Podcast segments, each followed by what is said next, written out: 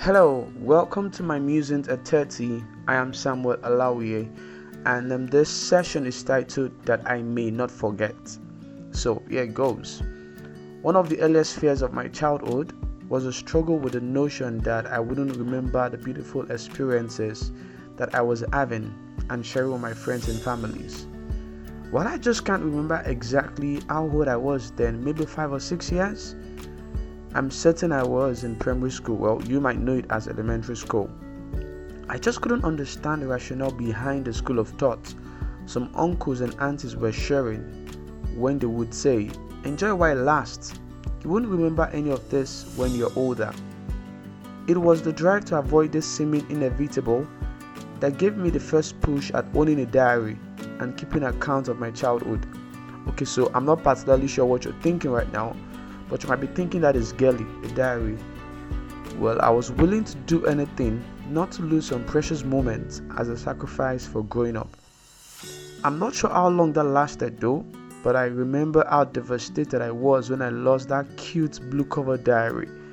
Reminiscing on it now, I can feel the softness of its cover and how I could attach a pen to the top of it.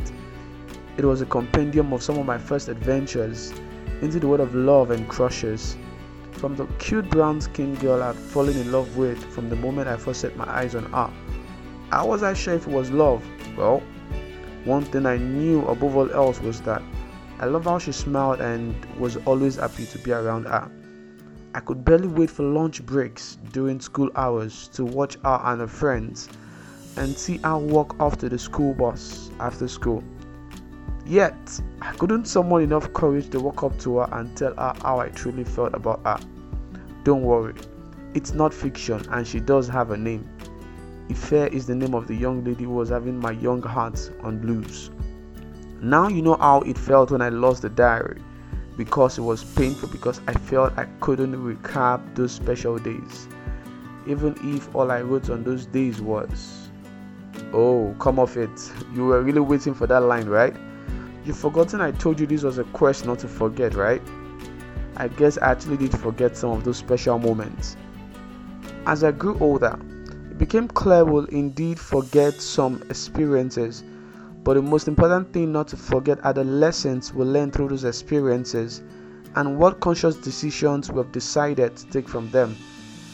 It's also important to keep note of major details, like it's often said that a dull pencil is better than the sharpest mind.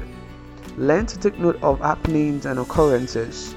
This will keep you to stay through on your course even as you journey through life and its many dealings. I hope you really enjoyed my musing for today. This is one of my reflections that has shaped my life even as I turn 30. So enjoy more exciting reads and get first-hand information from me. Kindly subscribe below. Thank you very much and see you tomorrow.